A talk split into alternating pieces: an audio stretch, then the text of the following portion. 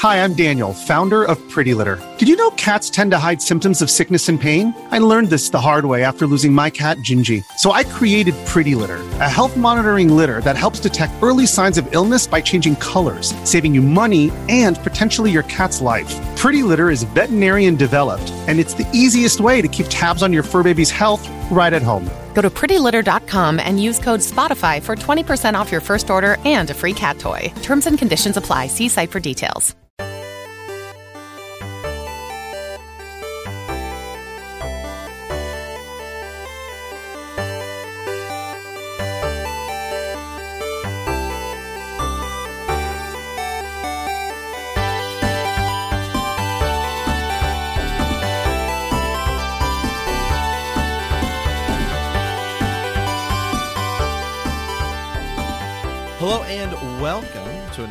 Box Trek. I am your host, Matt Brady. Joining me today, uh, a fellow friend from uh, you know my, my my Bend the Knee podcast, Sir Jimmy, um, aka Jimmy Nutter. You can find him on Twitter.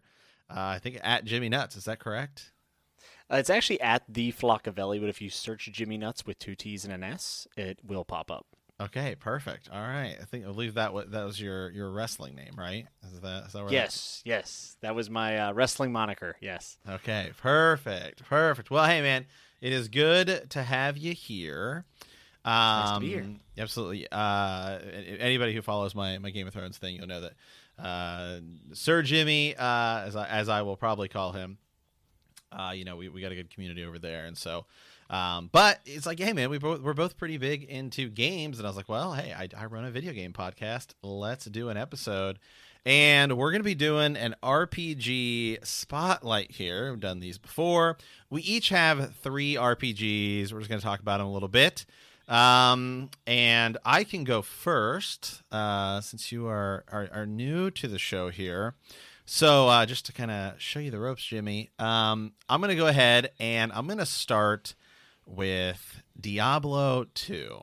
Um, Oh, so I gotta say, the Diablo series for me, um, it is well. One, it's a great Halloween series to play. Okay, you know when it's when it's Halloween time, you don't have to always play Resident Evil or stuff like that. You can just play anything that's kind of you know scary esque and. Uh, that for me is is the is the Diablo series. I've definitely the first and the second one are where I have by far the most uh, time spent playing them back in the day on PC. And actually, uh, I had the original Diablo on PlayStation. Believe it or not, I, Oh, I believe there is wow. there is a PlayStation port, and I believe then there is a Sega Dreamcast port of it. And so the PlayStation port of the original game is ridiculous because one save file would take up 15 blocks of memory if you remember the old memory cards which that is correct was the entire PlayStation 1 memory card. Yes that is exactly uh, what it was. It was absurd. It was ridiculous. It was good. Um you know my brother played it a lot on PC but I so I, I I briefly kind of played um I should say Diablo 1. I did I didn't dive into it nearly as much as I've dived into Diablo 2. Um big kind of differences I guess between the two. Um Diablo 2 to me is better in just about every single way imaginable uh, compared to Diablo 1. Not that Diablo 1 is bad or anything, um, but Diablo 1, it's like, my God, you walk everywhere. There's only three characters. Um, I do feel like the ambiance in the first one was a little bit better.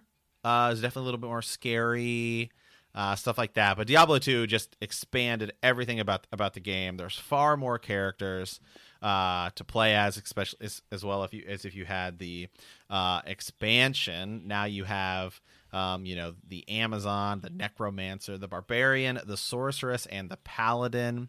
Um, I typically like to play the Sorceress. That was my that was my character. We had a big group of friends that would all play this game, and um, we would like get together and just do D two runs, right, as we called it. And so it's like you know it's like five of us playing, and we all have different characters. Uh, we're all doing builds. Um, you need to play through the game three times essentially. Uh, there is the uh, what is it? There's the beginning the uh, the beginner mode nightmare. It's, I think I forget what the the first the fir- maybe it's novice nightmare and hell, and the hell difficulty is absolutely outrageous. Uh, it is it is so brutally difficult. Um, you have to like basically spec your character, uh, knowing that you are going to like play through it um, to the to the hell difficulty because as you progress in the difficulty because you, you beat the game and then you can take that character into the basically take that character to the next difficulty. Um, so you finish your first run through the game roughly around like level 30 level 40 uh, there's a huge skill tree with all of these you know different skills and um, you know you can go down different paths to- tons of different ways to build out your characters um, so like say the say the sorcerer uh, for example who i mostly play as you have three kind of paths you can go down. You have basically lightning, fire, and ice. And then even inside of that, there's like, well, do I want to go? Um, I usually played ice, and so you get to the end, and there's, you know, there's like a, there's a few different ways you could do it. You could do like, um, uh, there's like a blizzard skill, which is what I mostly use because it just does tons of area damage, but it, it's not necessarily as great for taking down like one person or so, and it kind of takes a while to cast. So there's another move um, where it shoots this like ball out, and it like um, it's basically more think of like a fireball, but it's just an ice ball, I suppose. Uh, and you're shooting it straight forward, and out and off that like blades go spinning. So it's a little bit better for one person, and will also do damage um, to people around it, but not as much as say the the blizzard spell would. So, I mean, there there are so many paths you can take your character down, and really, for the time, I mean, today, you know, in a lot of you think like Dragon Age and all these different things. Um, you think of all the different ways you can build characters. I mean, this really to me was like, wow, there's so much in this game, and that when it when it originally came out, which was like you know 2000, um, I felt like that was this was like a great step in uh, in in RPGs. And so, I mean, it's an absolute classic.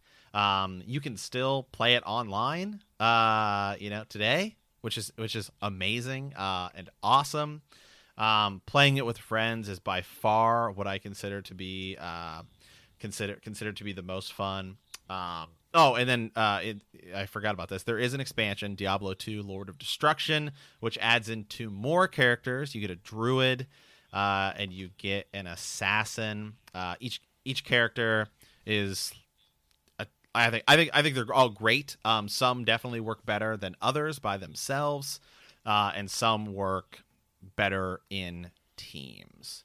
Uh, I would say you know the let me the necromancer is kind of cool. You can like every anytime you kill somebody, you can raise them up as a skeleton, and then you know by the end you just have this like huge wave of skeletons like surrounding you, taking people out. The barbarians is a huge, you know, uh, gladiator essentially. You can use different types of weapons. You can use like a two-handed axe and a two-handed sword uh, at the same time. You've got a paladin. Uh, who's really great for teams because he can, you know, cast auras and stuff like that to help your team. Um, then you go down to some of the new the the two added characters. The druid, he uh, has tons of different paths you can go down. You can you can turn into like a werewolf or a bear. You can summon creatures. You can set traps. Uh, and then you get the assassin, who is by far the best. Um, I think if you're just going to play by yourself, uh, because the assassin you, uh, is all about traps. And so, in order to set those traps, you need you know basically run in, set your traps, get the enemies to run onto them, uh, which is a little bit harder when you've got a bunch of people running around. Um, but it's absolutely great. Uh, everything in the game is expanded upon the first, and I think it's the best in the series. I didn't I didn't necessarily like Diablo three um, as much as I like Diablo two, and we'll see what happens when Diablo four comes out. So Adam, have yeah, you, I think they just they have just you released played? an update for Diablo four, if I'm not mistaken, uh, like a quarterly update. Oh, okay. Yeah, BlizzCon. Yeah. BlizzCon uh, is, is is coming up, right? The next BlizzCon, I think, is is is coming up. I believe it's rapidly approaching. Yeah. Yeah. So have you have you played any of the Diablo series? so so uh, I'm I'm weird, right? So when I first started gaming, uh, it was on computer. Uh, however, it was back in the days of like Alone in the Dark, and then I missed like Which that is a great golden game, by the way. age of PC gaming, and like I missed WoW, right? Uh, I didn't have something that can run that. I had kind of switched over to console. I didn't even have a PlayStation, so I, I couldn't have played Diablo 2, unfortunately, Mm-hmm. um, or Diablo uh, rather. Um, but yeah, I never got to play Diablo 2, uh, but I did get to play Diablo 3. And I just remember how bad the launch was. But with that said, uh, wow, I had so much fun and so many good long nights playing with friends. Like you said, it, it's a great party game. It's a great just to kind of hang out, chill, make some progress on your character. Um, but no, never got to play Diablo 2. Had a great time with Diablo 3. But I think that it is a popular opinion among many gamers that Diablo 2 is the best of the three, right? Yeah, I would, I would certainly, I would certainly say so. Uh, I mean, to me, Dia- Diablo Two, it's in my top ten RPGs of all time, and I think it deserves to be in the top ten RPGs uh, of all of of all time. I mean, to me, uh, it's it's, I mean, it's right up there with you know, Pokemon Red and Blue, Final Fantasy Seven, uh, you know, which if you whichever Elder Scrolls game you want to put in the top ten, I think you know that that in amongst itself, and even saying Final Fantasy Seven, you know there are people that debate Final Fantasy Six, uh, but certainly you know Chrono Trigger, all of those games. I mean, yeah, I think you got to have Diablo two uh, in, in that list. I mean, there were definitely some things in that Diablo three did that I thought were cool. I actually, I kind of thought that the the real life auction house was. I thought it was a cool idea. I thought it was interesting that somebody tried it because if you, if you remember like where we were in that time, um, you know, I mean, uh, you know, I, I I'm sure it still happens to some degree today, but just not not as much as uh, you know, like remember it was like uh, when was EverQuest? Like early 2000s like 2002 maybe something like yeah, and that, that, it, I, it's yeah. and remember, ev- people were like popular. selling characters, and then WoW came out and it really blew up. You go to eBay, you could buy like oh level sixty character, max gold. You know, like people were people were making an insane amount of money off of this. And this is Blizzard. I mean, you know, they own they own Warcraft as well. Um, and so I think if you're Blizzard and you're seeing all this stuff, and you're seeing all these people selling stuff and making money online on eBay, why wouldn't you want to get in? You know, get get in on that. And hey, he, I, I so I, I thought that was I really thought that was a cool idea. To be to be honest, it it, it kind of faded away and, and didn't really do anything. Um, but I thought it was I thought it was a cool idea. I mean, I totally agree. So I was a pretty big Eve player back in the day, and that's a player-driven economy, and uh, people sell their accounts on Eve all the time, right? Um, so I, I too actually kind of enjoyed the idea of the auction house, but somehow it just wasn't implemented the best way, and I think it's just uh, we'll probably never see them try it again, and that's kind of unfortunate. I think because of how bad the reception was, but I too am really into player driven economies and just an auction house. I don't know. I thought it, I thought it was a cool concept. Yeah, yeah. Um, and then uh, have you what? Where did you play Diablo three? Because I have been. I I originally played it on Xbox 360, uh, and so I actually haven't played Diablo three on computer. But I kind of want to get the Switch version. You know, I, so I played it on PC. I actually too considered getting it on Switch. I kind of told you before we started recording uh, that I'm pretty much just looking for any reason to play my Switch more because it's just way more convenient to game on. It and is. I, I actually. I love it. I love the ecosystem that Switch has. It makes me feel like I'm playing a gaming console and not a watered down, you know, computer. Uh, but I, I, I've only played it on PC, and I've definitely considered getting it on, if any console, the Switch. Yeah.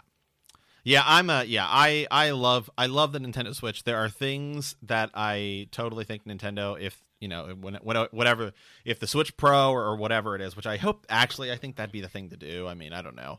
People say the Switch is underpowered, but I I don't I don't think so. I think it's I think it's adequate it's adequately powered for for uh, you know, where where we're at. I mean, the eShop the eShop needs an overhaul cuz it's just like hard uh to find anything on there. It's embarrassing. It's Yeah. bad. I mean, it's just it's it's, real just bad. it's just bad. It's just it's the the the funny thing is that the, oddly enough, the Wii 3DS and Wii U's eShops were infinitely better, um, just because they they weren't like ridiculously flooded with like shovelware, and so it's like stuff just get it's it's it's impossible to find anything on on on the eShop. It's like I go into the the sales and I'm like, okay, well I'll check and see like you know what what games are on sale, and it's like 600 games. Like I have to spend like minutes just sifting through it. Like okay, what do I want? You know what I want? It doesn't.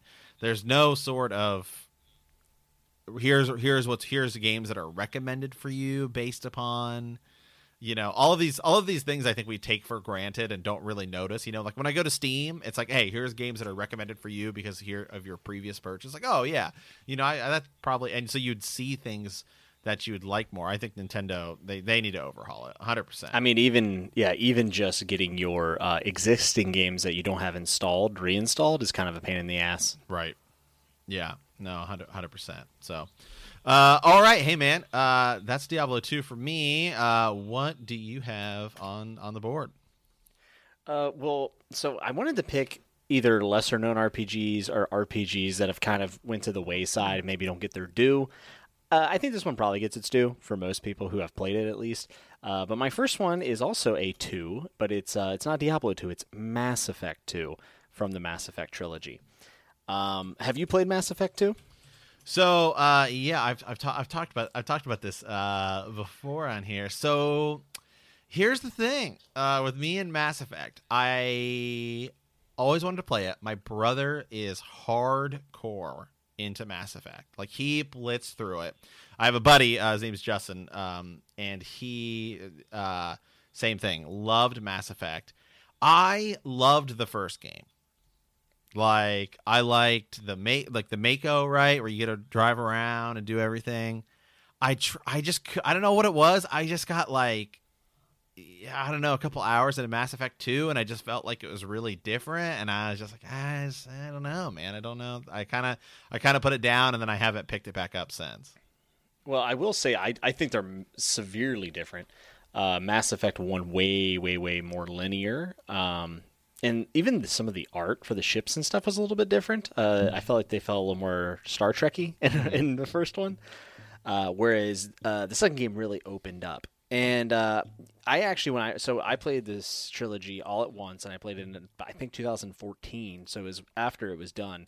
I was just kind of like looking for a game to play and uh, had it recommended to me. I enjoyed the first one. I mean, I thought the story was amazing, but like the gameplay was definitely like slightly dated at that point, and now it'd be very dated. But like it was fine. Um, I wanted to see what happened, so I picked up Mass Effect 2, and to this day, um, I don't know if I've had a game that has just enthralled me in the decisions that I made and made me feel rewarded or punished for those decisions more. Um, and I think I, th- I I totally get what you're saying, especially if you played Mass Effect One and you really enjoyed it.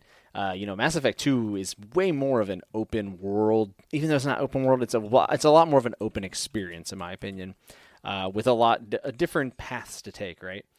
Um, but Mass Effect Two, to me personally, uh, it's in my top five favorite games of all time for sure. Uh, I mean, it could probably on on some days you could probably catch me saying it's my favorite. It just depends. Um, but man, I feel like there's those games that come in those generations, and this is that Xbox 360, PS3 generation, right? This was that game that said, "Hey, uh, RPGs now you don't have to decide between a great narrative and great gameplay. You can have both." And the shield firing, uh, the combat, kind of that Gears of War, you know, kind of um, uh, going cover to cover, felt really natural. And I remember just being really impressed by how my input from the controller, like, actually felt like it was it was responding well to me, uh, rather than feeling kind of clunky, like a lot of RPGs tend to be, uh, especially at that time on console. Um, just in my opinion, but um, man, the narrative though and the decisions that you made. They had an algorithm for the end of the game where your interactions with these characters decide life or death and the and the survival percentage chance uh you know of these people that you've spent, you know, 20 30 hours with in the story. It was just like the stakes were actually high is is the best way I could describe it. It felt like when I was playing this game that everything actually mattered and uh, no cookie cutter characters. Everything felt really original. And my my boy Garrus, which is my favorite character. Oh yeah, Uh, yeah, I mean, come on, uh, Garrus is Garrus is the homie, right? yeah. Like, Oh yeah. Garrus is yeah, Garrus is sweet. The whole every, all the characters in the game are great.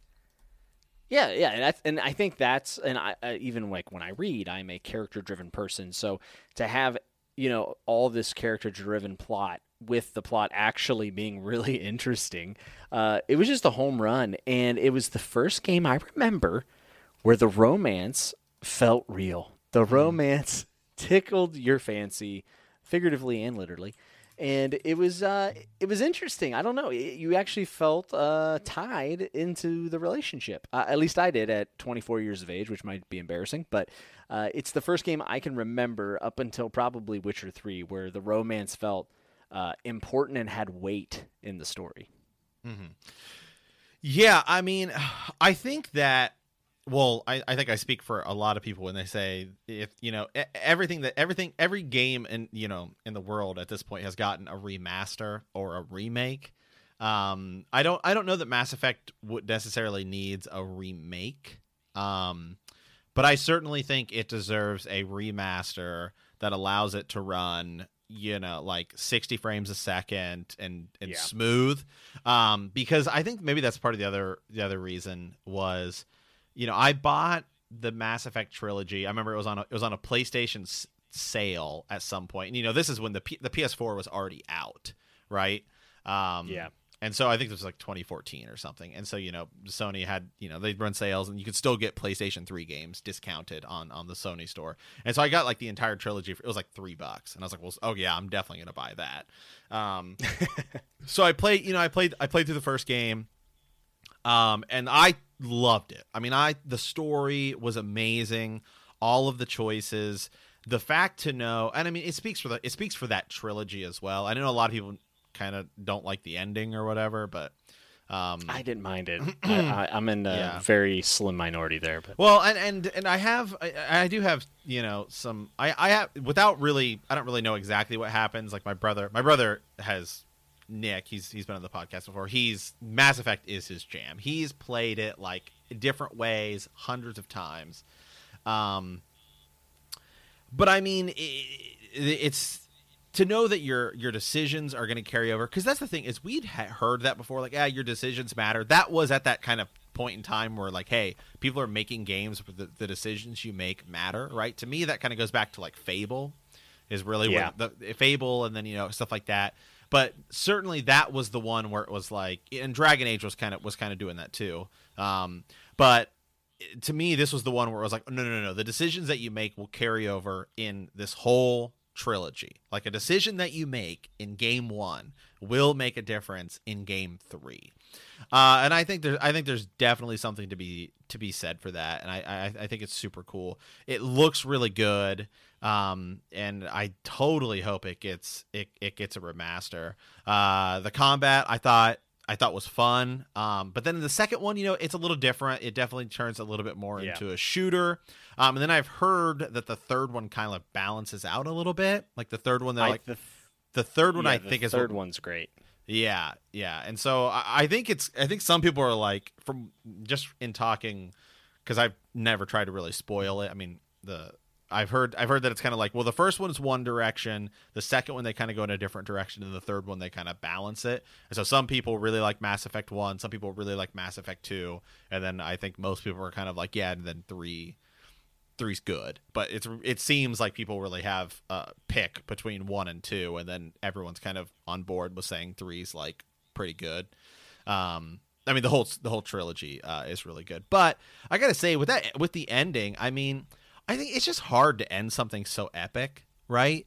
Um, I, I and so I mean the fact that they do a definitive ending, um, you know, it's like I think about other video game series, like and I'll get I'll give you two examples. Uh, Halo Three. You know, Yeah. Halo Three should have just ended it, right? It, Yeah. sh- it should have just ended it, and then you can come back later with prequels and, and stuff like that. But it, it should it should have just been the end, and then you you, you come back years later and, and do stuff. But it's like it, it just it's like you do this huge campaign, and then you get to the end of Halo Three, and it's like, well, Halo Four is definitely happening, you know, at, at some point, right? Halo, Right. Halo Four was a disaster, to be honest. Um, and then, and then I think about Gears of War, where Gears of War had a definitive end uh, at, at Gears of War three, and the ending to me it was like it was okay. Like it wasn't this you know, he's. Uh, I don't know. Have you have you played through the Gears of War series? I, I, I actually haven't. It is not my cup of tea. That's okay. Okay, so I mean, you get to the end. I mean, the Gears. I thought I loved Gears of War one, two, and three. I thought it was you know great games.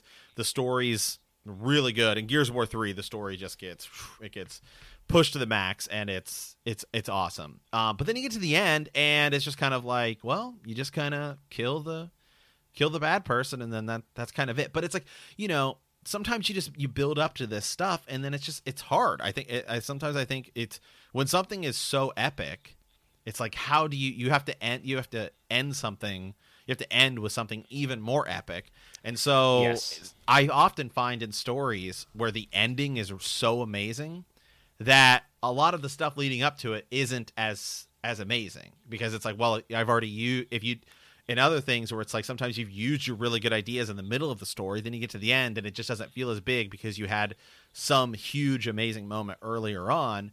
And that's why sometimes, you know, as a writer, I think you got to build, you know, you got you, you build up to the ending, not just be like, well, I could do this and it'd be so epic, and then you, you maybe you should have saved that for later or something. Yeah, I think in any kind of medium for entertainment, that's really difficult to do. And I think, especially in TV, you've seen a lot of times now the big moments come in like the penultimate episode, like right before the finish, and then then a lot of times the last episode of a TV show will almost be an epilogue. Right. Uh, and and obviously you're not going to see that with games because we don't have episodes or whatnot. But I agree, and uh, personally for me, Mass Effect Two is a 10 out of 10 game, and that's why I chose it today. But to me, Mass Effect Three is a 9 out of 10 game. You're right, the combat was much, in my opinion, the combat was amazing. I just remember being like starting Mass Effect Three like right after Mass Effect Two ended, and just being, you know, hyped and being like, oh man, like this control scheme is like a little bit better and man this feels really good like the physics of the game felt really heavy uh, and had weight if that makes sense mm-hmm. and i loved it and um, yeah, I don't know Mass Effect Three. So I played it after they, they actually patched the ending of the game. Oh, okay. Uh, which, which essentially just gave you more options to end the game, and uh, my options actually led me to the original ending, anyways. And I'll tell you why I, I was okay with the ending because my choices got me to that point, right? right? So like it's the ending that did fit the narrative that I myself crafted through these decisions. So maybe if you didn't like the ending, you should have made better decisions. That's all hey, I'm saying. Hey, no, that, there, there, and there's something to be. There's totally something to be said about that. Yeah, that's the beauty of that game. I mean, oh, I that that will forever have a place in my heart. And we're talking about remasters. Um, actually, it is rumored that Mass Effect right. in 2021 may be remastered. And let me tell you what, day one purchase. I mean, yeah, yeah. I, I mean, it still it still looks really good. I don't know that it would. I don't know that it needs a remake because that's like a pretty serious undertaking. Yeah, like you said, 60 FPS is all, all I really want. Yeah, I mean, 60 FPS, you could retexture things. Um, sure. you know, like if you, I don't know if you have you played any of the Arkham games. Uh, so I played whenever they first came out. I think I played ten hours in each of them. Okay, so so so that to me is, is kind of is kind of a way to look at a remaster. So um, it's kind of interesting. You have so got um, Arkham City um, for Ar- Arkham City came out, you know, and then you know there's a PC version of it, which you know you can run max settings and all this stuff. But then they did a remaster of it for like PlayStation 4, and that's actually the definitive version because they went in and they changed, they upgraded um, character models, right, and and, and, oh, and yeah. textures and stuff like that. So even though you, you know you can only run it on the PlayStation 4, you know you can't run it at 4K or anything. Um, people still consider that to be better just because of the you know the the retexturing and stuff like that. So yeah, right, so, yeah. yeah. So I, I, to me, I think that's what you could do.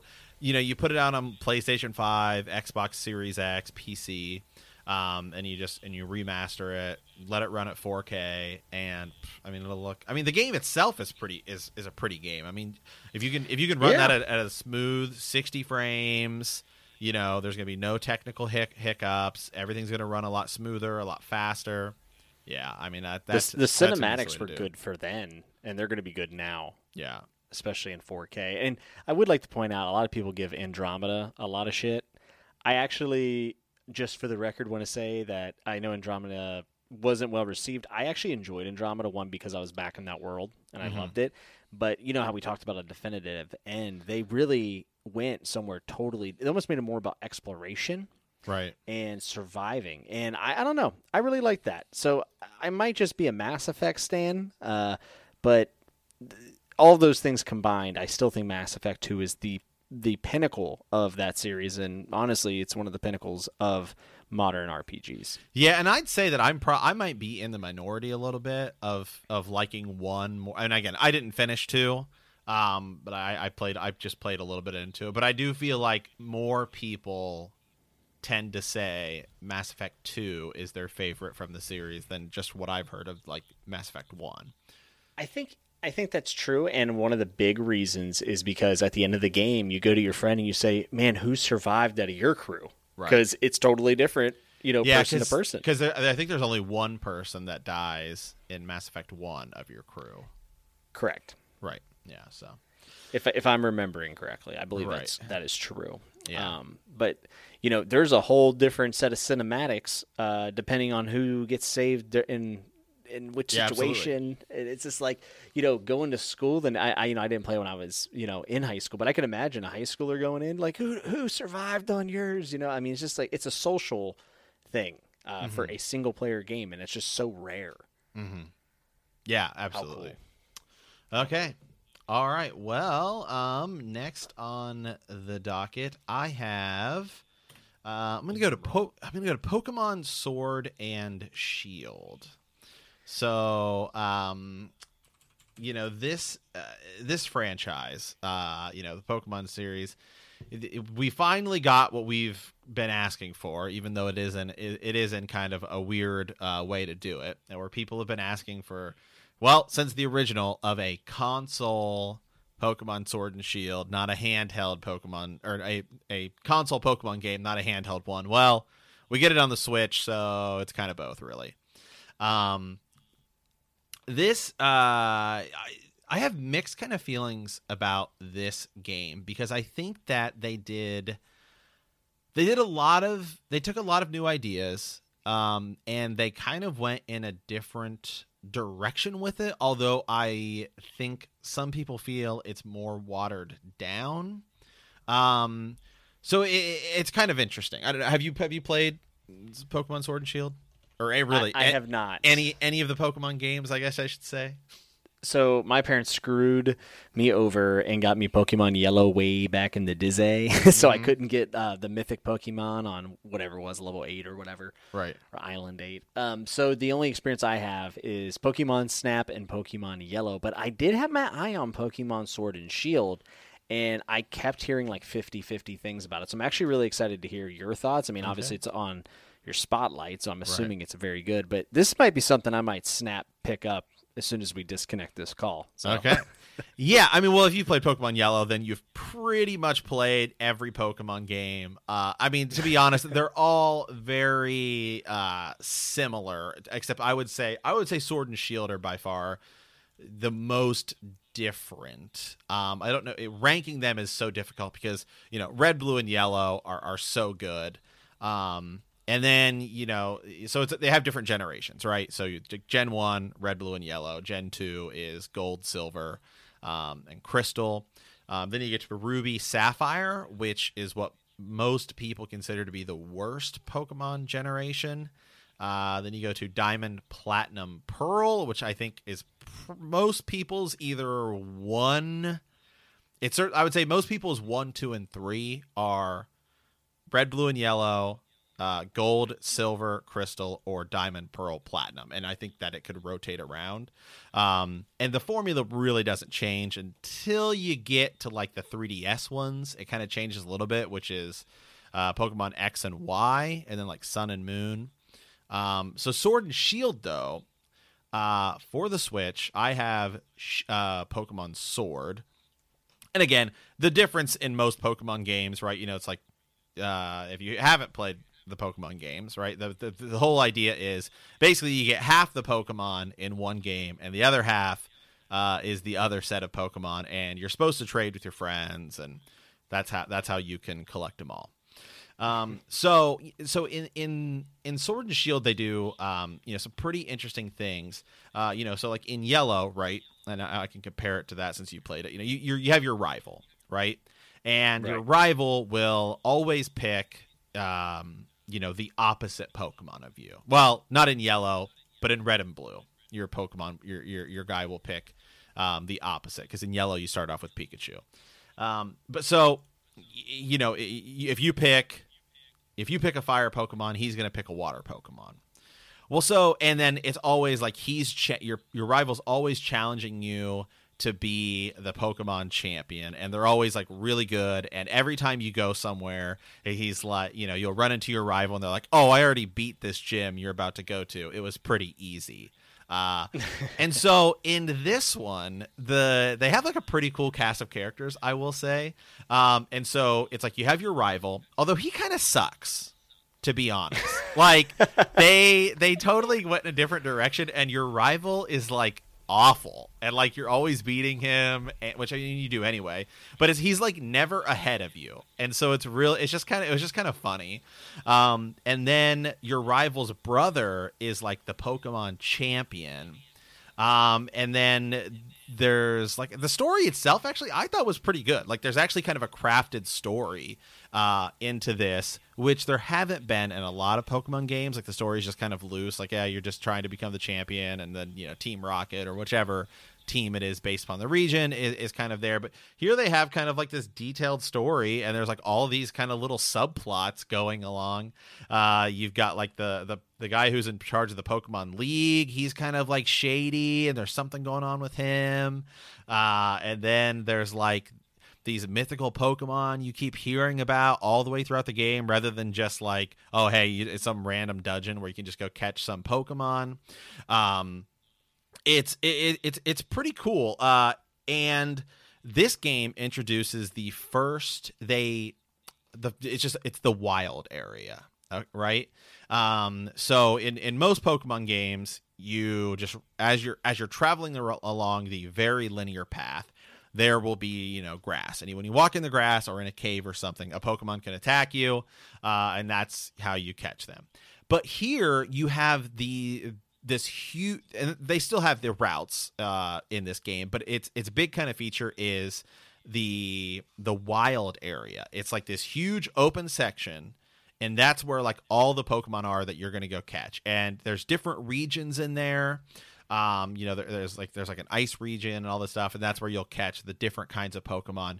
Uh so it kind of streamlines catching pokemon uh in a way which is which is uh kind of cool and i think is a lot of fun. And now there are uh these things called raid uh battles in which they're the the big kind of gimmick in this game is uh, Gigantamaxing and Dynamaxing Pokemon, in which certain Pokemon in the game um, you can turn into basically like Godzilla sized Pokemon, and then they can do they get like a different skill set and they can do more damage.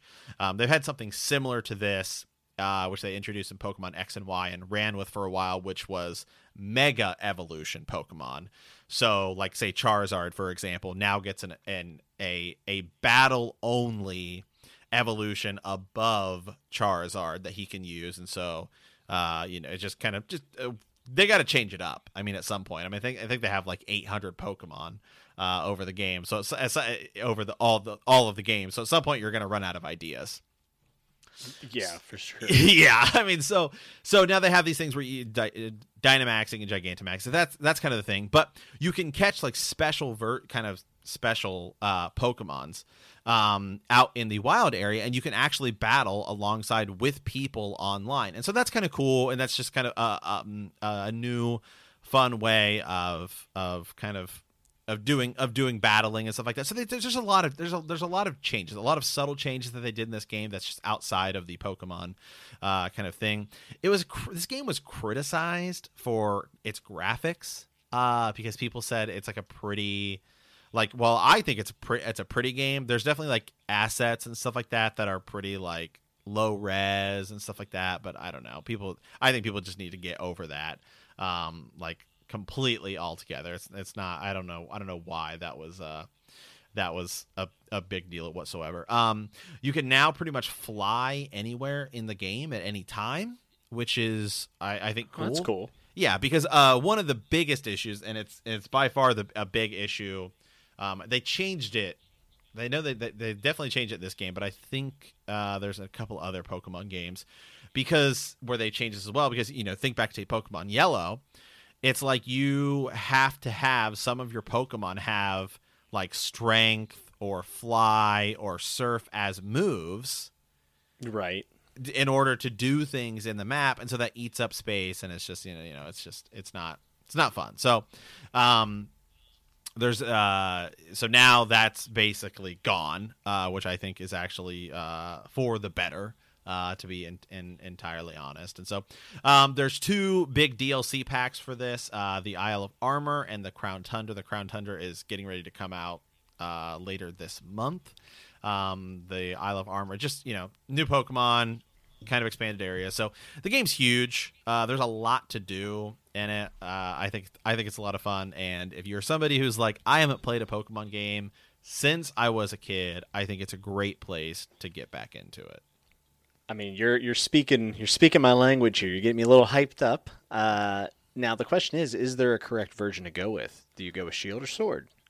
Um, I I don't think it really matters. Um, I you I, you can pull up a Pokemon list and kind of look to see which ones are exclusive, but even now you can trade online. Um, you can even do like just searches like online. Like, hey, I want this guy. I want this guy. It's pretty straightforward. It's pretty easy to acquire the Pokemon that you want.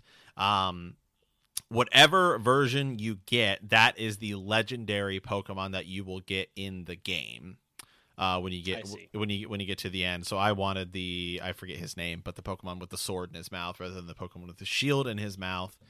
Um, and so that's ultimately uh, what I went with. And I typically go for the the blue version, right? I had Pokemon Blue, I had Pokemon Silver. So I usually don't try to go fire Pokemon, and I think the the uh, shield Pokemon. I, I'm blanking his name. I don't know. I looked at it and I was like, he's got. It looks like he's got fire on him. So I, I I typically go with the blue versions. So, for the people who uh, are original Pokemon fans, are there any original Pokemon in this game, or is it all? Oh yeah, new? there's tons. Oh no no no, there's tons. Oh, okay. Yeah, once you get past yellow, right, which you know is really uh, a combination of red and blue, right?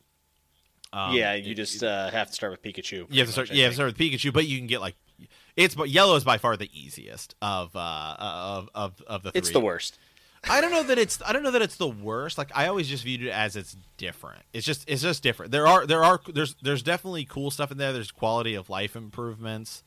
Um and you, like for example, Charizard can't learn fly in red and blue, but he can learn fly in yellow, which is huge. Uh, Okay, I, I forgot about that. yeah, yeah, and stuff like that. So there, so there, there definitely are, some, there definitely are some quality of, and I think the story, the, the story is better in yellow just because it is team, it's Team Rocket, and you go up against Jessie and James rather than just a random Team Rocket, Rocket people, um, through throughout the thing. So there's there, there's cool stuff. There, there, I I don't I don't I don't dislike dislike yellow, um, even though it is it is the easiest of the of the three. It is by far the easiest um, of of the original three. But yeah, there's tons. I mean, uh, I mean Pikachu's in this, Tauros. T- there's tons of those. And as you as you progress forward, um, there's always like a mixture. Like there's Gen One Pokemon and Gen Two. There, I mean, there's Gen. You know, you'll you can. It, they always just kind of pick out of the out of the thing. I mean, you can find Pokemon um, from pretty much every generation as you move forward. You'll find you'll find old Pokemon and stuff like that. You might not, might necessarily find all of them, um, but you can trade up and stuff like that. There's a thing called the Pokemon Bank in which you can store Pokemon, and so all of the Pokemon that, like I think all of the Pokemon are in the game. You just may not be able to find them uh, initially. Okay, that's really cool. I mean, that that uh, that actually really intrigues me. I kind of want to play it. Is is when you're going on the path? Is it 2D or is it 3D? It's it's the whole game's 3D. All right, let's go. Yeah, I'm in. Yeah, I mean the paths are linear, and so it's. Yeah, I mean, you mean, know, yeah, that's fine. Yeah, it's it's pretty it's pretty linear, but the the wild area is open. I mean, you can You can go do what go go run around, do you know do do whatever you want and stuff like that. And so I mean it's fun. I think I finished the game. I think I finished it in like 30 hours. Uh, and then I spent around like five hours in the first DLC. I'll spend another five hours, but.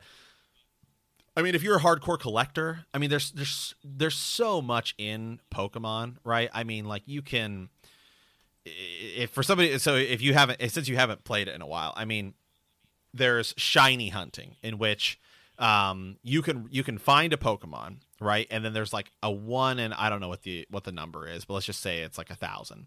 Um, there's like a one in a thousand chance that that Pokemon will be a shiny version in which they are um, colored different. Um, and so the that's the only difference is that they're a different colored version, and they call them shiny. And so let's I don't uh, just thinking off the top of my head, like let's say, let's say a Pokemon like Scyther, right from from the original right. original thing. Yeah, his his shiny variant. I can't remember what he might be. He might be like a he might be like a lighter green, or some are just a different color, uh, and stuff like that. But they're incredibly like difficult to do. So there are people that literally spend like hours just trying to get like a full shiny set uh, and, and, and stuff like that. Like shiny Mewtwo is like you know because you have to you have to basically keep resetting your game until you you come across until you you get into that battle with Mewtwo, and now that Mewtwo's a different color. So when you get him, oh, you get the different colored version and stuff like that. So there's that. There's um, people who do battling there's uh, stuff called like evolution points, which is the way in which you raise your Pokemon will cause them to end up with slightly different stats as you get to the end, which is huge in competition. Um, and oh, so, wow. yeah, so I mean, there's the the game itself is pretty simple, but the underlying, uh, just because of the community and everything, uh, I mean, you could literally be a you only play Pokemon like as your main game, uh, like you know, day in day out. I mean, you could absolutely uh, do that. I mean that that's really cool. Sounds like a lot of content. Yeah, yeah. There, it, yeah. It on the surface level, it's yeah, it's pretty average, but underneath there is like just pretty much unlimited content. Uh, if you if you really want to want to dive into it. So how how long uh, would I need to play to for us to do battle? Can we battle? Let's battle. We could we could totally battle. I feel like you would destroy me. well, um, from what I remember about battling is battling always you they they de level your Pokemon to I think fifty. Oh, okay. That's or cool. they raise up your Pokemon to fifty, level fifty. Yeah, I. Uh, I might be. I, I might I'm... be. I might be mistaken on that, but I. I'm. I think that's what they do because I think uh, they. It, the battling has to be even. Is I is the is the thing? Yeah. I might. I might be picking up uh, Pokemon Sword here. Hey, uh, you, well, you should get Pokemon you, you, or that, or you could get Pokemon Shield because I have Sword, and then we could trade.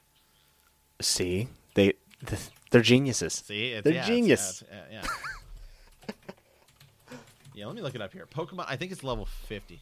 Um, when Pokemon level is set to all 50. Yeah. So, yeah, I think that's I think that's what it does. So.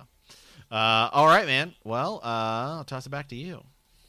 All right. Uh, so I just realized that my other game is also a number two. So we're just keeping that theme going. We're just going to call this the sequels, I guess. But uh, mine is a game that has uh, a lot of merit for me as a gamer, um, but also is just an amazing video game. Is Divinity Original Sin 2 by Larian Studios. It uh, released on Microsoft Windows. Obviously, it's on Steam, uh, Mac OS, which is cool. I believe it also has Linux Linux support now. Uh, PS4, Xbox One, and it's also available on the Switch, which I would love to replay on. And it came out back in 2017, and then on uh, other platforms later uh, later down the road. Uh, I believe they're also going to be releasing this on iPad. Uh, I think that's at least in the talks. So um, this is a game that was uh, Kickstarter, and uh, the first one was a big hit, and people really enjoyed it. I was in a point where I was looking for a new RPG to play. I had beat uh, Witcher 3. I've obviously played Skyrim. I played a lot of the big titles, right? Mass Effect. And someone told me, hey, you got to try out Divinity Original Sin 2. I saw a lot of my friends were, uh, you know, putting it on their wish list whenever it was about to come out. And I said, eh, okay, looks kind of cool, right? Didn't look into it at all. Picked it up, started it. I said, oh, this is turn based combat. I'm out. and I literally didn't play it again for another year. I was super, super wrong in that decision because a year later, uh, out of sheer boredom, I booted it up. I said, you know, I paid 60 bucks for this game. I could have refunded it, obviously. I didn't and I said, Let, us pick it up. So, if you're not familiar with Divinity Original Sin 2, uh, the best way I could describe it is I think it is the most up to date modern version of Dungeons and Dragons on the computer that you can get, uh, with a story that would probably be a best selling fantasy series if they decided to, to publish it like that. I think, in fact, right now they're releasing a collector's edition uh, standalone kind of novel with a bunch of shorts, uh, not novel, but a short story collection of all the characters and kind of fleshing out their backgrounds more. So that is that's how extensive this lore is. If you're a fan of, uh, you know, games like Baldur's Gate and such, uh, Larian has done an amazing job of capturing that essence here uh, in the Divinity franchise. And the turn-based combat, I, I know it sounds like you know, if if you like Pokemon and things like that, JRPGs, which I do. Um, you know, a lot of people kind of tend to think that that's oh it's slow it's kind of choppy. That is not the case here. Uh, divinity in its in its best form is whenever you are in the combat in a you know 20 to 30 minute battle everything's on the line. It is a, a very skill intensive uh, decision intensive game.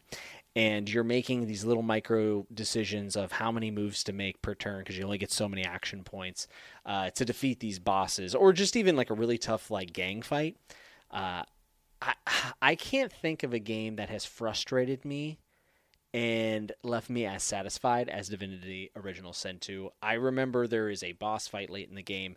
I think I tried over probably six hours on it, and I just could not beat this boss. And I put the game down for like two weeks, came back to it, ended up beating it, if you're a gamer, you know that feeling. You, you're if this game's stupid, I hate it, and then you beat it, and you say this game's amazing. that I, I felt very very exhausted after I beat this game for all the right reasons, and uh, like I said, through through a narrative that could literally be published as a story, um, a trilogy, or whatever, a series have you, in the fantasy genre, that would be you know one of the best when it comes to lore and backstory and world building the characters are bar, you know, bar none, one of some of the best I've ever seen. Just like Mass Effect, you know, a character-driven plot. Uh, but I think the the real you know meat and potatoes of this game is that it just feels like the world is your sandbox and you get to play in it. Uh, you can accident you can accidentally kill NPCs that are uh, pretty much required to beat the game and lock yourself out of beating the game. That's how open this game is. Uh, and it does all that without feeling too overwhelming. I remember, uh, you know, showing a friend Skyrim back in the day that was not an RPG player, and he said, man, this is very overwhelming. And you would think that would kind of be the case here, but that same friend played Divinity Original Sin 2 with me in a co op mode, which is a blast, by the way. And he said, This is like the greatest game I've ever played. Didn't feel overwhelmed, more so motivated you to go get get into it and, and start doing things. So Divinity Original Sin 2 is a game that kind of uh, broadened my horizons a little bit and also really made me think about uh, you know the people who do enjoy Dungeons and Dragons and that kind of thing and has actually got me even into some of the tabletop stuff now. Uh, Divinity Original Sin 2, uh, bar none, one of the best games I've ever played. And this and Witcher 3 bounce back and forth in my number one and two slot the most frequently, I think. Wow. So I have to say, um, really quick as I'm looking at gameplay footage here. So the one, so I got okay. I did not know that this was turn based. It's turn based, and uh, with that, not only positioning being super important of where you enter combat, but the terrain and the elements around you are super important. You can carry a barrel 30 miles in game to a fight of oil if you wanted to. Like it's just so open and it's the the world is oh, like man. This very. Is, this is bad news. It's amazing. This, this, is bad news, Bears, for me. So, uh, now I'm are you like, gonna play? I mean, well, I'm in. Oh man, do I have to play the first one first? No, you do not. It is an amazing. Isn't the isn't the series is bigger right than just? Uh, yes. But not the because there's like Divinity, Divin Beyond Divinity. None of those are necessarily required to play to get you into don't need to have any of that. And Divinity Original, actually, so this is funny. I actually went back and played the first uh, Divinity Divinity Original Sin after two because I just wanted more. And I would say it's a notch below Divinity Original Sin two, so you wouldn't be uh, wrong in wanting to play that. But you can jump right into uh, DOS two, and I'm telling you, the co-op experience I mean, it is a Dungeons and Dragons campaign, and there are so many mods for this game where there, there's actually a dungeon master mode, and you can create your own campaign with this world. Oh, wow. Yeah, see, I, mean- I guess I thought I guess I thought that it was just you know like a like a Diablo type game, like an isometric. You know, it is like- a Japanese RPG, but it, it, it's over. You know, it's a CRPG here. It's a Western RPG. uh, yeah, because those, because now I'm viewing this, and I and will uh, I'll my final game is is and is is a tactical RPG, and I love tactical RPGs. Uh, Yeah, whenever, so uh, now, whenever you told me that, so now this I was- is it's just not grid based, but it is essentially a tactical RPG. Uh, is, Yes. is the thing. Yeah. I think uh, actually, you know, we were talking about, you know, could we get a couple of people together to play some games? I'm telling you, this with two to four people is, I mean, it, it's a blast. I, I can't really even express it. You can take your character on his own journey or he or she's own journey, and there's different there's different uh, classes, obviously, uh, and you can make like lone wolf characters that aren't baked into the game and give them a backstory. I mean, it's it's just as open as you can imagine. It it would not shock me to get someone to get a thousand hours of gameplay out of this game. Wouldn't surprise me at all. Wow. Uh, it is took the me is this is the Switch version any good? Do you know? Or I've you heard it's phenomenal. I've heard it's phenomenal. Um, it does not have crossplay with the PC, so everyone would have to be playing on the Switch. Now, the cool thing though is if you play single player, you can uh, keep those saves uh, synced back and forth between PC and Switch, which is really cool. Um, unfortunately, no crossplay with the co-op yet. Um, they said I don't know if they're going to work on that because now Larian has put out Baldur's Gate 3, which came out two or three days ago, uh, and that's getting rave reviews. So I mean, if Baldur's Gate franchise has been entrusted to Larian, that should just be enough to let you know that they take great pride in their video games and uh, specifically the RPG elements. Uh, Baldur's Gate 3, I'm waiting on a little bit because they're only really they're releasing it in thirds. So right now we have the first third of the game. It's in early access. I'm just gonna wait till the whole game releases because this is a game when you get into it, you play it the whole way through. Uh, the main campaign for this game is about eh, you could be in about 60 to 70 hours usually. Okay. Um, I did pretty much every side quest. And again, this is another game where the outcomes aren't stagnant. So, uh, you know, if I were to play through it again, I might see total different, uh, you know, different decisions making different uh, paths of the story lead to different places. So, it, there's a lot of replay value here. And the co op is uh, among some of the best that you could do in an RPG. And the tactics, I, I think, are like, it's perfect. It, it's perfect. It- the gameplay is super rewarding. Wow. Okay. Wow. This is. Oh man, this is bad. This is bad. bear- Bad news bears for me, man. I do not need another sixty-hour game. But yeah, I mean, wow. I'm looking at gameplay footage here because yeah, I just always assumed it was like you know Diablo, Grim Dawn, Silverfall, um, It's any so much any of yeah. those type of those isometric, uh, you know, uh, games where it's all action based. I did not realize. Wow, it's it's it's tactical based. Which is- tactical with a story that could be made into a feature film. I mean, tremendous. Wow. Wow. It's a be- it's a beautiful game too. You know, it's not it's not a uh, photorealistic like Fallout 4 or something like that. But no, it looks it looks gorgeous. I'm looking at it right now. It's yeah. a gorgeous game. Yeah. Okay. I'll tell you what. Uh, some of the mods for that also the camera control you get like just such a personable experience, and uh, the developers are phenomenal. Yeah. Oh, I think it's digital only for the Switch, which is fine. Oh, really? yeah, I mean, which is fine. I don't I don't need I don't have to have a cartridge, but I mean, I prefer one, but uh You're one of those physical media guys. I get it. I buy am. I, de- I, de- I def- definitely am one of those physical media. Okay, cool. Well, again, this is bad. This is bad news bears because I'm, I'm super duper interested now. So, uh, all right. Well, um, uh, I have one last one last game here, uh, and that is Fire Emblem Three Houses. I've definitely talked about it on here before. I don't think I've done it in an RPG spotlight. Fire Emblem Three Houses is without question my single favorite game on the Nintendo Switch. Um, it has easily moved into my top 10 favorite RPGs uh, of all time. And I, I mean, it's, yeah. I, before I say it's my number one, because it's, it's, it's not, because my number one's my, is my favorite game ever. But uh, this, it's, it's, it's up there. It might be in my top, might be in my top three, um, to be honest. So, uh, you know, I was kind of explaining to you tactical RPGs. I mean, pretty pretty similar here. Um, for me, what I think of like a, a classical J, you know, tactical RPG, um, I think of Shining Force, like for the Sega Genesis. I think of Front Mission, um, Final Fantasy Tactics, and then uh, you know Fire Emblem. Um, and I would say that of those, Fire Emblem is probably the biggest. Uh, has has certainly has become the biggest oddly enough, through weird measures. Um, by the way, I don't know if you're. Uh, have you? You haven't really played any of the Fire Emblem games. I have not. This Okay. is probably the game that I've been most intrigued by from your recommendation. So, just listening to you talk. Yeah, and Three Houses itself is the most different of the rest of the franchise. Um, uh, just, just, just, just, just a, head, a heads up, a heads up on that. Um, so, so the Fire Emblem series is really kind of interesting because there were a couple games, a couple Fire Emblems released in the West, but not nearly as many that were released in Japan and stuff like that, and it had done really well.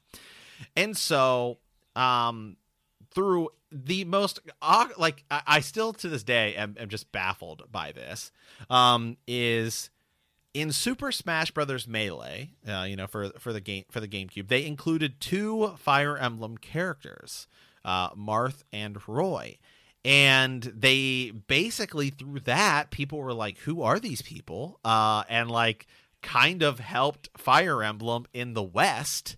Uh, and so Fire Emblem has now like now we get all of the Fire Emblem releases over here, and so it's just it's really it's just really interesting. I always think about how how Super Smash Brothers saved Fire Emblem. like it's just so so random. Um, That's so cool. it's so cool. It's so cool, and that's what's great about Super Smash Brothers is is Nintendo taking all their all their characters, and sometimes you're like, who who is this person, right? Um, and so uh, yeah. And, and anyway, um, you know, so there's there's this is the, obviously the most recent Fire Emblem game, Fire Emblem Three Houses. It's it's the big thing about this series is one is kind of its difficulty, um, in that you know it's a tactical RPG. Battles can take up to like you know an hour or definitely longer. Um, you know you get different different types of warriors. There is uh, you know there is this kind of like uh, rock paper scissors with you know axes, swords, lances, right? then you have archers and you have people who do magic, right? Um, and so there's there's all that that are going. All of the games have great storylines, but uh, for me, this is this is the one uh, since I've now because this is my, this is my first Fire Emblem, and I've now gone back and played um, more of, of of the series.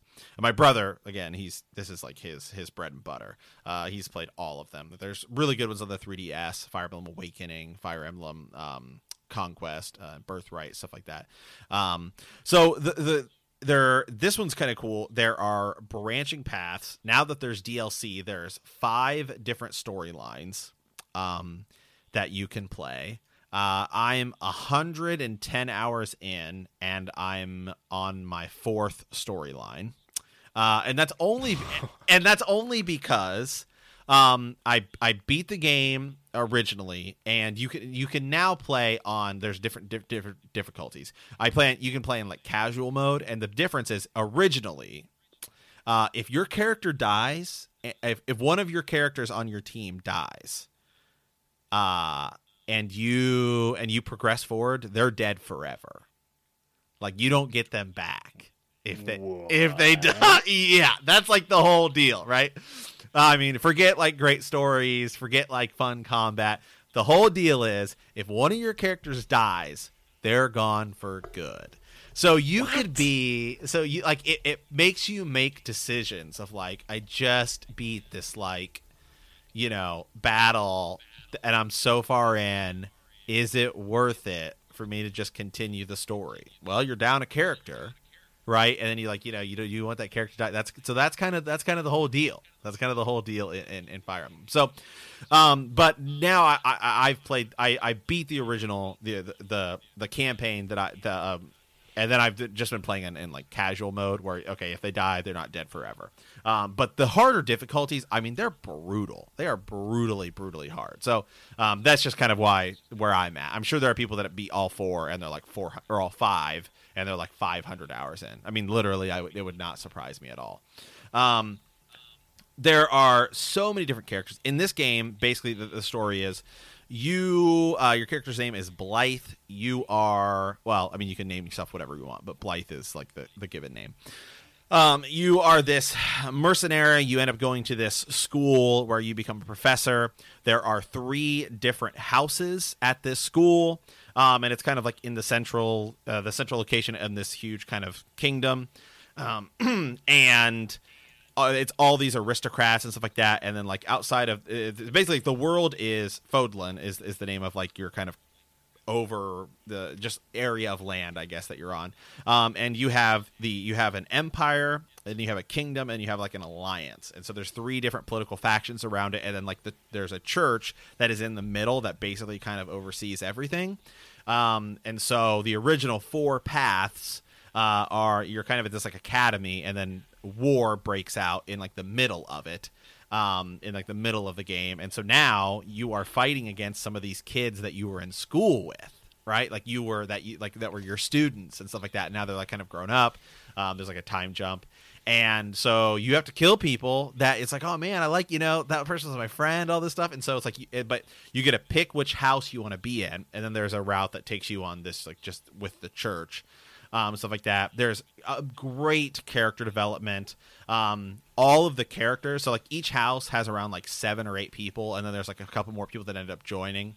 Um, you can like steal people from other people's houses, um, like as you're as, as you go through and kind of assemble your team.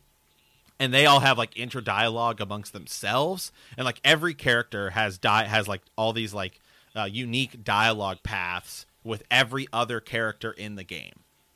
So there's like an infinite number of combinations, like of like Dude. of like the story. It's like it's insane, and then it's also different based upon you know which you know unit you're with and stuff like that. Like it's it's so insane. There's so much content. Uh, this is the first Fire Emblem that's not necessarily open. It's not open world, but um, there usually it's just kind of you get like a load like a screen in the middle, and then you can like go to a, you can go to a tavern, talk to people and stuff like that. Um, but in this one, you can um, you kind of get to run around this monastery and, and, and do stuff.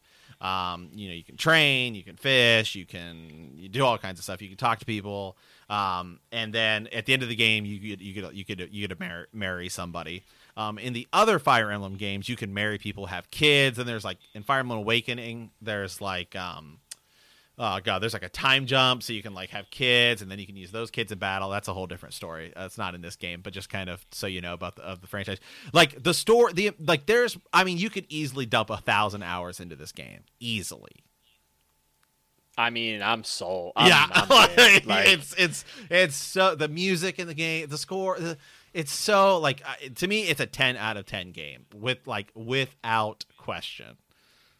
I mean, I've heard nothing but good things, and I knew how how high you were on this. I think you put it out on your Twitter, and uh, you know, I looked at it, and uh, every every review was ten out of ten. But now hearing you like really go in depth about it, like, dude, I'm pretty fired up. Like, I want to yeah. play it right now.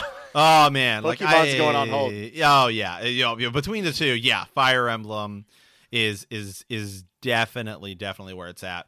Um, I mean, of the five paths, uh, the, the the fifth one is the is the new one. It's it's DLC. You can play it kind of just in its own right. Um, t- like the way it works is like you're given a you're given like a choice, uh, and then like you you'll pick. Okay, I'm gonna go with this house. Um, and so each house has different has different kind of strengths and weaknesses. Um, like one my favorite, which is the Blue Lions, Dimitri. Uh, if you look at the cover, he's the guy with the bl- like blonde hair. Um, they have better kind of cavalry, uh, and then you know one of the other houses has you know better magic, better archers, stuff like that. But then the, you have the whole thing about it is you have to play through each side in order to get the whole story, really, because you see the side of you see the war through their perspective, right? Um, and so that in itself is really cool. And, and, there'll be things in battles where like somebody will be on there that's like not part of the battle, and you'll be, and your guys will be like, well, what's that about? But then you won't know what that's about unless you're playing on the other side. Um, and and and, and stuff like that. So it, it, I mean, this is this is a game that even even if even once I've played through all five sides, uh, like I'll have to go back again and and play again and still and still make different decisions to to see the the the different outcomes, marrying different people. Um, and then you uh, there's job like the the people in your you can there's jobs not job systems but you can you can evolve people into different kinds of knights right? Like you can be i want this person to go all magic. I want this person to go uh become like a pegasus knight right? So they get like they're on a they're on a like on a on a flying horse or whatever it's called pegasus right? Uh which i just said. And you know or this person i want this person to become an archer. I want this person to be you know use an axe. And so there's literally there's so much to this game. They're like the character builds you could do so many different things. I mean easily a thousand hours. Easily I, mean, I'm looking at footage, which I've already looked at, but I, I just saw the map, and I'm a big map guy. Like, especially when I read fantasy books, like maps are like I don't know. It's just like a little thing I get really into, and the map for this game looks freaking amazing. Yeah, it's it's it's it's it's cool. Yeah, there's yeah, there's tons of different battles and and stuff like that. And like the cool thing about it is that it's like it it lends itself very well to playing in small doses. Like I think the Switch is is is perfect for this. I mean, most of the Fire Emblems have been um uh, have been have been handheld, like on the on the 3DS, Game Boy Advance. Um, I can't remember if there's there is yeah DS there is one. Um, uh, and then uh, the kind of most the interesting one, and I, I mean everybody I think has their favorites in the series. I think this is this this will be mine just because I played this one first and it's the most different. Um, uh, there is uh, the the one the, the ones that are cool to me are uh Path, uh, Path of Radiance, which was the GameCube game. Uh, which have you ever played Super Smash Brothers? Uh, yes, I have. Okay, uh, like have you played like the mo- more recent ones? I, I the last one I think I played was on Wii. Okay, okay, yeah. So there's a character on that one, Ike, um, and he's in it. So that's like he's from the Fire Emblem Path of Radiance, and then uh, Fire Emblem Radiant Dawn, which is the sequel to that, but and this is like just I think it's it's cool because I can't think of anything else like this. The original Nintendo Wii, because um, there were like different revisions of it later. Uh, you know, you can play GameCube games on. So if you have saved data from the GameCube game, because you can use a game, you can have a GameCube memory card in the Wii um it i think will give you like a couple little extras or or like there'll be like some bonus dialogue you know or something so it's just kind of cool that it's like it like using it's like oh we know we recommend we remember your thing from old tech uh, and i just think that's like that's kind of cool and kind of funny or whatever um but yeah fire emblem three houses I mean, there's. I just. I can't recommend it. I can't recommend it enough. It, it, I have more hours on this than I do Breath of the Wild on my Switch. Like when you go to the Switch and it's like, here's where you have like all of your how how many hours you played, and I, yeah, and I'm replaying. Real quick, did you I'm beat Breath right of the Wild? Yeah, I beaten Breath of the Wild twice. I uh damn, see, I feel like I'm just a bad gamer because uh I, I probably have about 20 30 hours in that game and I haven't beat it. You know, we're talking about RPG, so this is Right. fine. I haven't beat it yet, and I kind of want to because I know the new Well, Zelda's i- coming is out. it is it is Breath of the Wild an RPG? I mean, that's kind of the question. I don't know. The Uh, the Zelda this is Zelda an RPG. Of any of them, I would say that Breath of the Wild is the most like an RPG.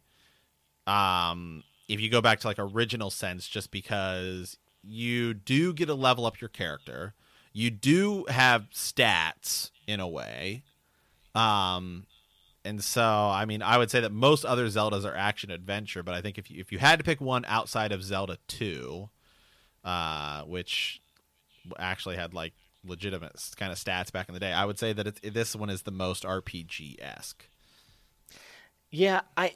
So you, you actually said something about Fire Emblem that that really resonates with me because I I have like a lot of things I like to do, like read and um, I code in my free time as well, and I like games that do lend themselves to short burst periods. Whereas, and I, I don't mean to distract too much from what you're talking about, but Breath of the Wild, I I, I, felt like if I played for only thirty minutes or even an hour. like it might be just trying to get enough ingredients to craft a thing to give myself a buff or so, you know what I mean like it just felt Mm-hmm. like I was never accomplishing enough uh, I found that game to be amazing when I could sit down for four to five hours Oh yeah. um, but as I, you know as the initial burst of playing wear off and I was just going to play an hour a day or so uh, it kind of lost me and I just feel so uh, you know, disappointed almost that I haven't finished. Obviously, I still could. It's not like the game's too old or anything. Uh, but I think it's going to take another backseat because it took a backseat to my third game. But now I'm, I think the next game I play is going to be Fire Emblem. Uh yeah, I just I I can't. I I just I can't can't recommend I just I can't recommend it enough. I I think it's it's so good. I think uh n- now knowing what you like in Divinity Divinity Original Sin, I think I think you will you'll be like I don't how did I put 100 hours into this? I mean, I'm excited because I feel like uh, our last two games kind of coincide very well as far as like the type of game they are. Uh, so like I have a new game to play, and so do you. Yes, yes, yeah, absolutely.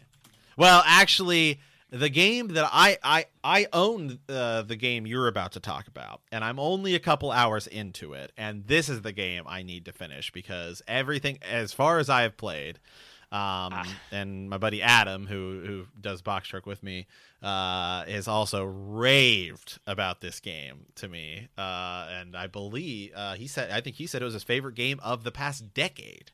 So yeah. you know, it's funny because I think i again our games are kind of meshing really well together here. And Fire Emblem is a game that, at face value, I would have never played, and that is because I am not a huge fan of the style. Um, even though I love JRPGs, I'm not a huge fan of that art style. The It- anime. It, kind of looks like anime, right? Right. The only thing I've ever really been into is Dragon Ball Z.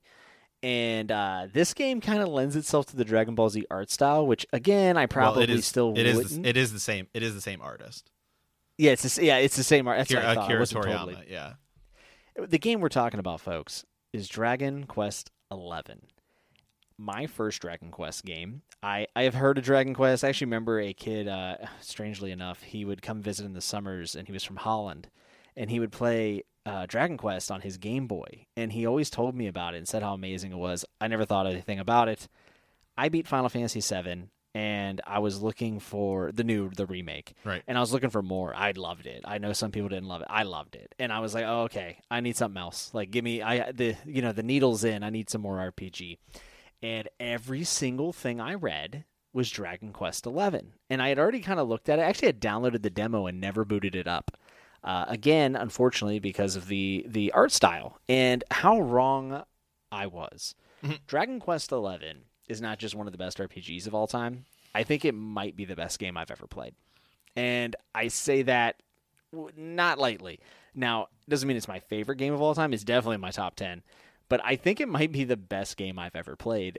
And it sounds a lot like Fire Emblem, which just tells me like, man, some of these some of these games that don't get released in the West, isn't it amazing the kind of content that's out there? Like all that Fire Emblem content you talked about, it's the same thing here. Uh, I think to a little bit of a more uh, toned down degree as far as like scope. Uh, but the story is original, it, so it has a lot of the tropes, the chosen one trope. Uh, but it takes a turn in the first few hours, and then you're off on a very different type of journey. And the world building is just phenomenal, and some of the character relationships that you begin to build, and as you build your party out, are just uh, once in a lifetime type stories. I, I, I really felt a connection to each person I've added to my party, and uh, I care about those characters. I really do. Uh, I find myself caring about them like I do when I put you know hundreds of hours into into a book series or into a television show. Uh, it's that level of quality, and the cinematics and the cutscenes are the payoffs that that you expect with a story to this scope of of epicness, if you will. Um, and then the gameplay, you know, again, it's turn based. You know, it feels a lot like the old Pokemon games. And for someone who you know hasn't played Pokemon in a long time, uh, but has recently got back into turn based, it is just a blast. And not to mention, as a Dragon Ball Z fan, and Matt, I know you're a Dragon Ball fan. Uh, you can go basically Super Saiyan, folks. Yeah. Okay. the pet powers are the coolest thing about the combat. I love the combos that you can do depending on who's in your lineup. and the fights are challenging. Um, the thing I've always had an issue with in JRPGs is the grind, right? Like grinding out levels, walking through a bush, waiting to get a random encounter. Well, all of this is 3D, which is really cool. You can play it in 2D if you want to, which is awesome for people who prefer that. Right. And also Which really is- good on the handheld, by the way. Right, which is yeah, which is only on the Switch. Yes. But I and that is believe the- that's coming to PlayStation 4. I believe they're about to Yeah, I- re-release the that version. Yeah. Yeah, that is correct. They're going to re-release it as the uh, uh, Echo. Uh, I think it's Echoes of an Elusive Age uh, S edition Mm-hmm. is, is what it's called. So the Switch, in my opinion, is the best edition. And also on the folks on the handheld, uh, you don't get much better than this. Uh, you obviously there's a resolution drop, but you can barely tell. And if you want, just flip it to the 2D. I mean, Mm-hmm. it feels like a, an old school game. Um, but I don't. There is no grinding here. This game is linear. The world is open for you to explore, but it is a linear game. Which, as someone who uh, wants this gaming time to be as efficient as possible because of all the other things I need to do, this is perfect. It does lend itself to short bursts. You can just log in, do a couple fights, and level up if you'd like, or you can advance the storyline. I just always feel like I'm progressing in this game, and it, it just the best word I could use. This game is rewarding. It's just very, very rewarding. And uh, you don't have to grind. It levels you up perfectly. People who are not in your party, if you it, there's no subbing people in and out to make sure everyone's evenly leveled. Everybody gets XP.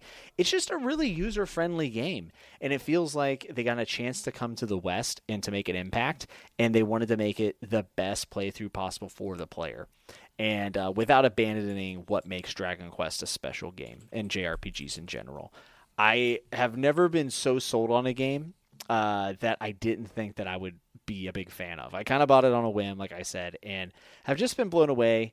And I think you have to get out of the first, I would say, three to five hours. And once you start opening up your party, the game really comes together. And once you hit that, you're going to go in stride and you're going to want to complete it. I'm at like 40 hours in, and I think I'm maybe a little over halfway. A lot of people say this is about a 70 to 90 hour game. And again, that's not 70, 90 hours of doing all these side quests and fetch quests. I'm talking about 70 hours of narrative.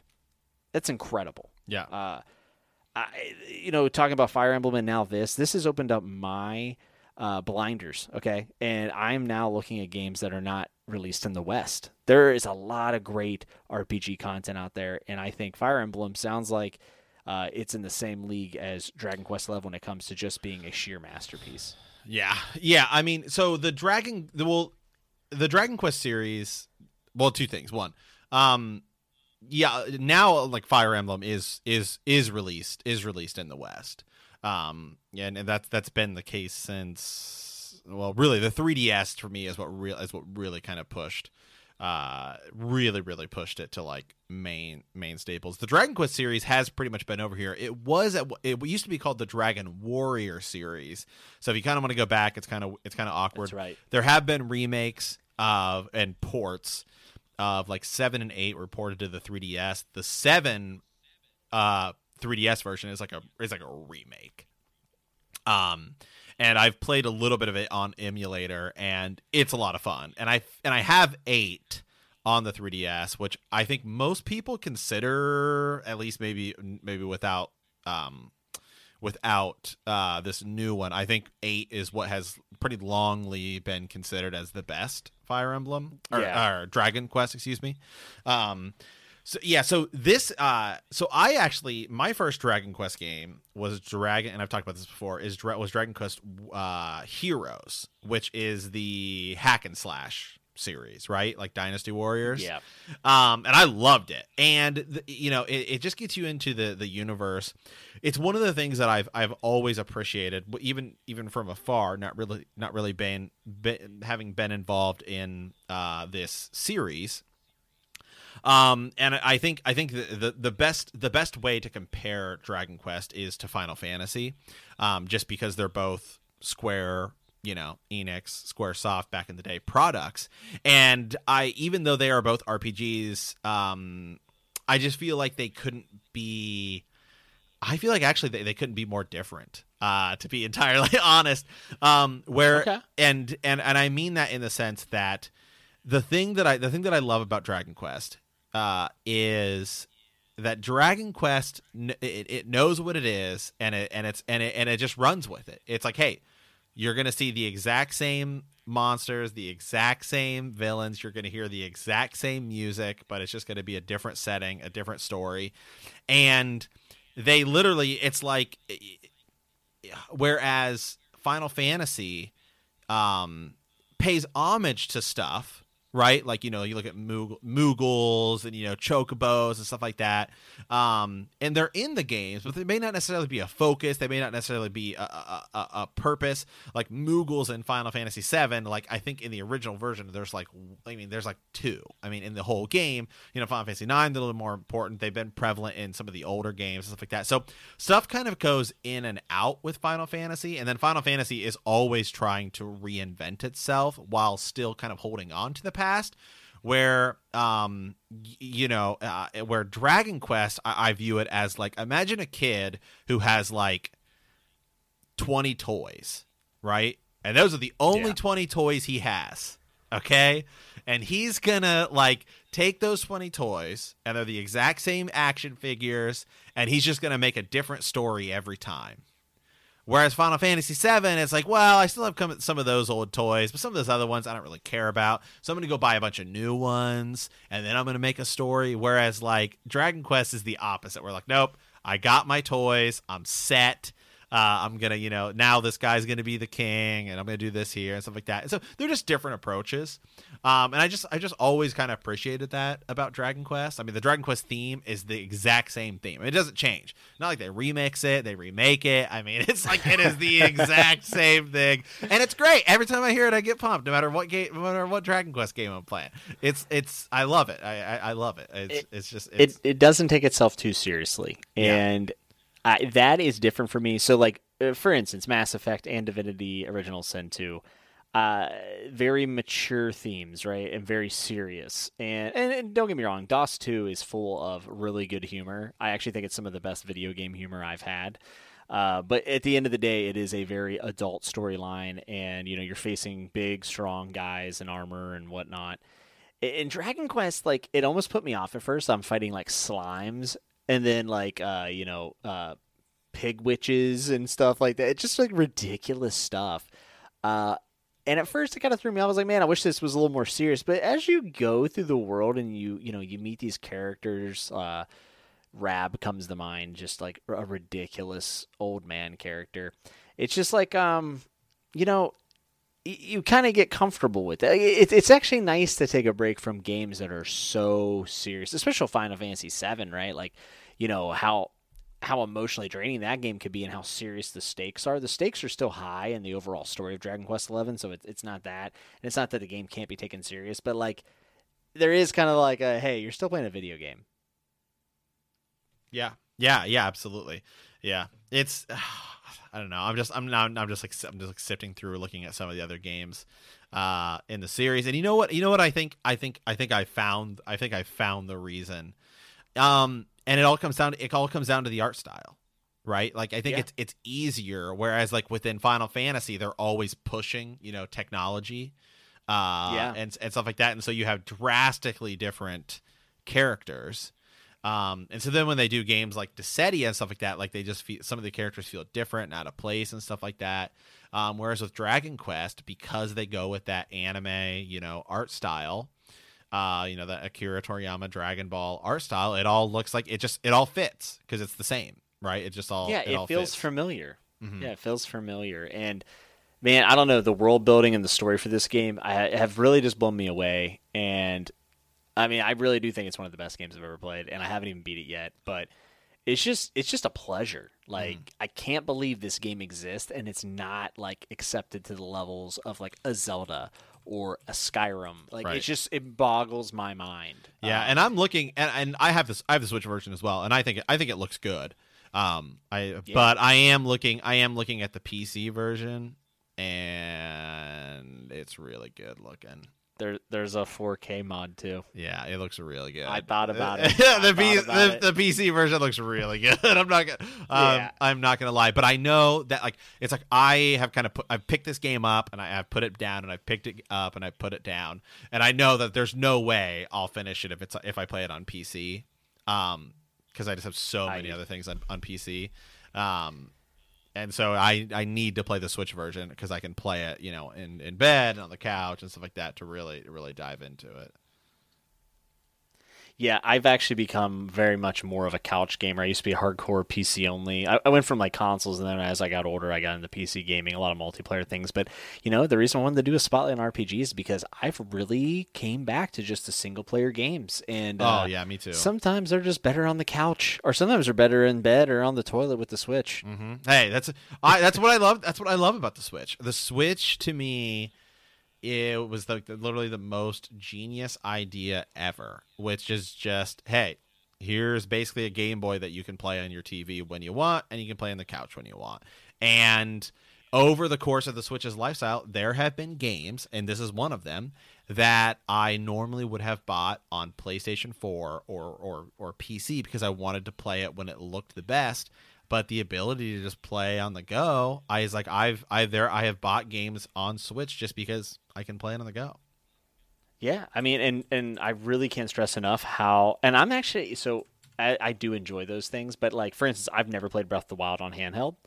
Um, not not not for any particular reason other than I just like playing on my really awesome OLED. And I gotta say, like I've been playing Dragon Quest like 50-50. so it's really opened up, and it is tremendous on the handheld mode. Yeah, absolutely. Awesome. All right. Hey, this is fun. We went through six great RPGs, Jimmy. I would definitely have you back on the show. Uh, where can people find you on the internet? Well, you can find me uh, on Twitter at the Flockavelli or just search Jimmy Nutts. And I also run a YouTube channel. It's called the Fantasy Network. It's where I go over my favorite uh, fantasy books, and I'm constantly reading and putting out uh, reviews just for anything in fantasy, modern or classic, and uh, also trying to do a little bit more sci-fi. And I also go over a lot of Stephen King, which. I'm Reading Pet Sematary right now, and if you didn't know, uh, Pet Sematary audiobook is narrated by Michael C. Hall from Dexter. Oh, okay. That sounds, Amazing. that sounds that sounds good. I wa- I watched the original Pet Sematary movie. I did not watch the uh remake of it, but I I don't really like to do scary things. So wait, let me tell you what. Michael C. Hall narrating that is very scary. Uh, I'm not gonna. My wife is away this weekend, and I've been checking behind my back. You know, making sure the cats aren't looking a little weird. Uh, so, but if you if you want to check out anything in fantasy, if you want to get back into reading, or you are an avid reader, please come check out the channel, uh, check out the reviews, and maybe you'll get motivated to uh, start a new journey with me. Okay. Awesome. All right. Well, and you can find me anywhere on the internet at Super Gains Bros. Um, and of course, you can also check me out on I, with Box Trek on Twitch or YouTube. And with that, thank you, uh, Jimmy, for coming on. And guys, thank you for listening.